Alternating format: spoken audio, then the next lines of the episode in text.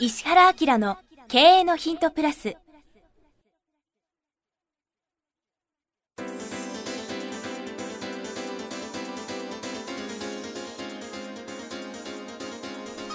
ポッドキャスト石原明の経営のヒントプラスは勝てるビジネスモデルや売れる仕組みの作り方。経営者や起業家が持っておくべき能力とその磨き方。リーダーの育成や強い組織の作り方などについて経営コンサルタントの石原明がリスナーの皆様からのご質問に直接お答えする形でお伝えしていく番組です企業を継続発展させるためのノウハウを提供する日本経営教育研究所がお届けいたします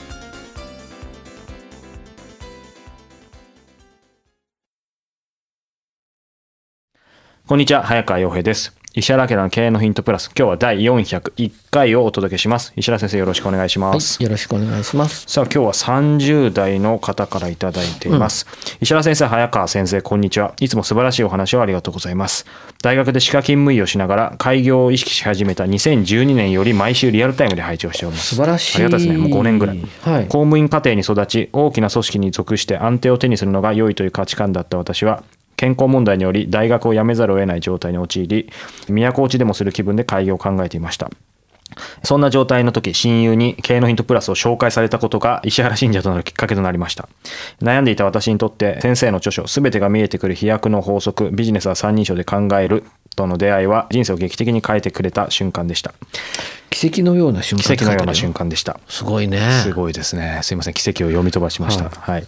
そのおかげで昨年多くの人を巻き込みながらやっと開業にこぎつけ、今は中期目標として年商2.5億の歯科医院作りをしています。すごいですね。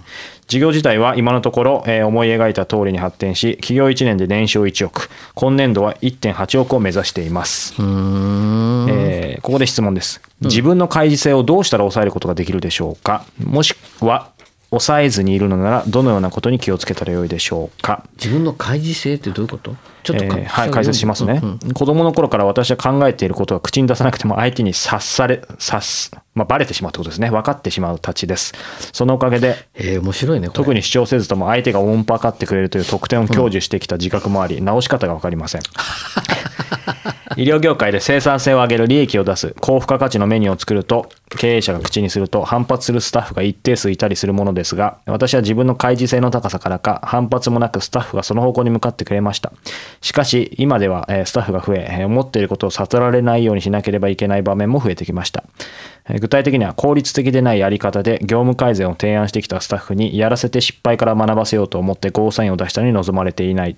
とやる前にスタッフがしおれる。この子は教育に手間がかかるなと私は感じると、瞬く間にそのスタッフは手間のかかる子扱いされるようになる。スタッフがふさわしくない振る舞いをした時、がっかりして眺めていると、そのスタッフが陰で泣く。などなど。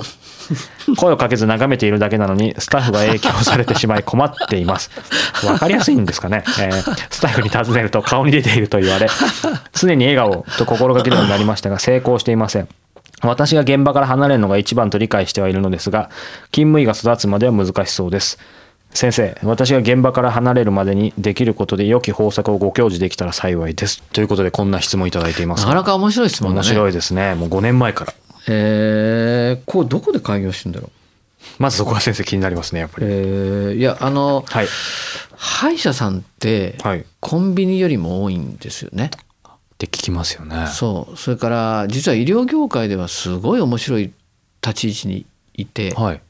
あのーまあその難しいんだよ医療業界ってそれ何かってヒエラルキーの世界で、うんすごくそのなんつうの？権威的な世界白い巨頭の世界って言そうそうそうわれますよね。それでその、まあ、医療って実はどこにまあ重みがあるかっていうと人間が生き死にするところに価値がすごくあるのよだから例えば有名な病院の院長なんかだと脳外科か心臓外科しかさもう院長になれないみたいなさ。うん。これなんか脳と心臓はいきなり死ぬからっていうさ。一番のポイントですね。そうそう。でだんだんだんだんその医者なんだけど急性期と慢性期っつってさ、は急性期っていつするか分かんないから手術しましょうで慢性期って慢性病のやつで、だんだんこう権威が薄れてきて、はい。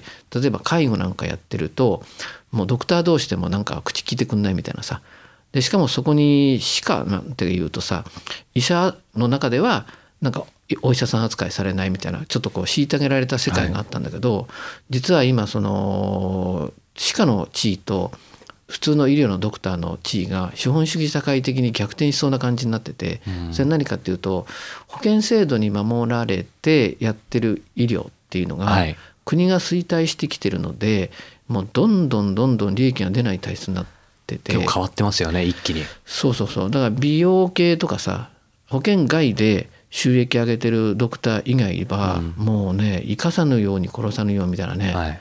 でなおかつあの病院が勝ち残るためにはねもうある程度のインフラとそんでもって介護までくっつけて一人のお客さんから倍とか3倍の収益上げないともう生きていけないんだ、だから勝ってるところはそういうところ結構ありますよね、うん、だからよく笑い話で言われるんだけど昔のお医者さんはものすごくお金があったんでね。ところが最近のお医者さんってもうカツカツになってきてスイスのボーディングスクールとかに親が医者なのに来てるって言うと「まあ、大丈夫?」って「医者なのにこんなとこ来れんの?」って言われるのが結構で。医者なのにがそっちの医者なのに。そうそう。でところが歯医者さんってそういう意味では虐げられてきてて保険の中で頑張ってるとちょっときついんだけど、保険外で取れる収益を上げるともう圧倒的に勝ち組になっちゃってそれこそボーディングスクール「ああ君のお父さん歯医者だもんね」って「だからここ来れるよね」みたいな。もう逆転されちゃってるわけよ。ああ確かに。ほんで多分彼なんかはまあとは言ってもね、うん。コンビニの数よりでかくって、はい。開業がすごい難しい中でビジネスを進めるなんて言ったらすごい優秀な人なんね。そうですね。しかもまだ数年、うんうんそう。で優秀な人が組織を率いる時には必ずこういう問題が起きるね。うん。うん。まさにこの方はおっしゃったように、まあ、現場を離れるのが一番と理解していますが勤務医が育つまでは難しいと。うん、だからイメージね中小企業の社長になれるようなそこそこ以上の中小企業の社長になれるような人が医療業界でライセンス持って始めちゃったって感じ。ああはい。うん、でしかもほらポッドキャスト聞いてくれてるし、うん。三人称の本で人生変わるぐらいセンスいいってことはさ、うん相当面白いので、はい。多分上手にいくんじゃないの、ううん。うんち歯医者のコンサル相当やっててそうですよね。うん、だからその部門のもう完璧に勝ち組に持っていくようなチームもいたりするからよかったらこの人来たら面白いよね。そうですね。うん。そうとそうなるとそこの中で組織マネジメントをどうやるかみたいな。実はドクターも慣れてないけどスタッフも慣れてないよねこれね、ああそうでしょうね。うん、だから1対全体みたいな感じになっちゃうんですごく難しくって、やっぱりそのライセンス持ってなくてもいいから組織マネジメントできるナンバー2っていうのを作るのがいいんだよね。やっぱりそこですよね。そうそうそう、んん。だからまああのなんていうのかな事務長みたいな人とか、なんかそういうことだよね、あの人間のケアってすごく面白くて成長させるためにはスキルが必要なんだけど心を落ち着かせるためには心を落ち着かせる役割っていうことをやってくれる人が重要だったり、あるいはうーんどうなのかな。人の成長速度と人の成長速度とビジネスが進んでいく速度をどう合わせるかみたいな、そういう発想も持たせるとすごくいい,、うん。いいんだよね。はい。だからまああのそういう意味では経営者として自分が成長するところも非常に大きくて、はい。そのタームにいながらも経営者である自分が現場に近すぎちゃうっていう問題も起きてるっていう感じなのかね。うんうん。そういう意味では先生さっきおっしゃったように、まあ、この方現場離れるのが一番だけど今実際勤務医がまだ育ってないので自分が現場にいざるを得ないと。ただそれはもう仕方ないので逆に先生おっしゃってたように、まあ、ナンバー2というか、いわゆる事務方の、まあ、例えば教育のマネージャーなのか分かんないですけどそういう人はやっぱ入れるってことですかね。まずすぐできるのは。勤務医さんが自分の次に来るナンバー2だっていうふうに思ってるのがそもそも間違いでね。全く外でいいわけですよね。そうそう。だから医者であってそのセンス持ってる人を探そうと思ったら、すっげえ難しいからそういう要素を持っててライセンスなくてもいいから組織の中に一人置くっていう風な発想がすごくいいんじゃないのかな。ましてやこの方はね開示性 顔に出てるとすぐ分かっちゃうそうですからね。直接自分で全部はもうきついですね。頭がいいから思考が表情に出るん。あじゃない、あうんだからこれは開示性はねもっと上のところで使った方がいいんじゃないか？なるほど。そしたらそうですね。そうそうそうそう、あとその上の方の人たちと付き合った時に開示性がどう反応するかっていうのを試した方がいいですね。この人の。うん、で、まあ、成功してる世界ってものすごい繊細さの中に入っていくんですよ。うんだから細かいことの繊細さをどのくらいまでこの人が持ってるかみたいなことも会えば僕わかるけどね。ミリ単位なのかミクロ単位なそうのか。そうそうでもんミクロン単位の中に入っていかないと本当の意味で成功しないから。でそのミクロン単位と現場の仕事なんていうのはさ激しく乖離してるわけ。はい。だから現場を任せる人はかなり雑な感覚で現場をやってもらわないとダメでそのすごいレイヤーの高い人が下に降りてるともう両方が疲れちゃうよね。うん、もったいないですねうん、みたいなそんなことね。はいなんかちょっと面白いので3%グラウンド勉強会に来て改正の強い鹿は私ですって言うとねああそういうことねみたいな じゃあチューニングしましょうみたいなことができるかもしれないね。ぜひ、えー楽しみにしています。ということで今日は第401回お届けしました。石原先生ありがとうございました。はい、ありがとうございました。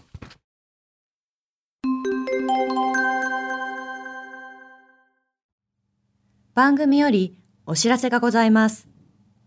当番組は第1回より無料で公開しておりますが、番組回数の増加により、ポッドキャストの登録数の上限に達したため、iTunes やポッドキャストアプリで、すべての回をお聞きいただくことができなくなっております。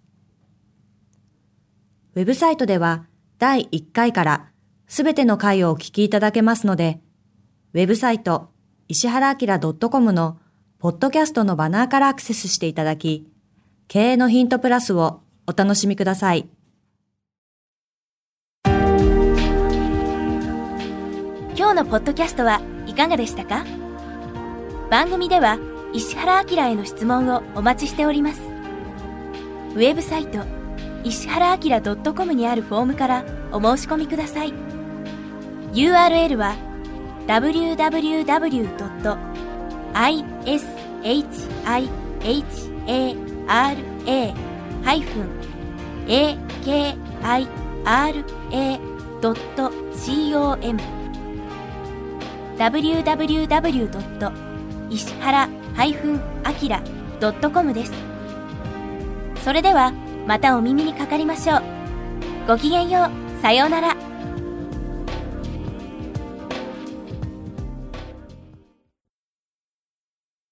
この番組は提供日本経営教育研究所。プロデュースキクタス早川洋平。制作協力若菜はじめ。ナレーション岩山千尋によりお送りいたしました。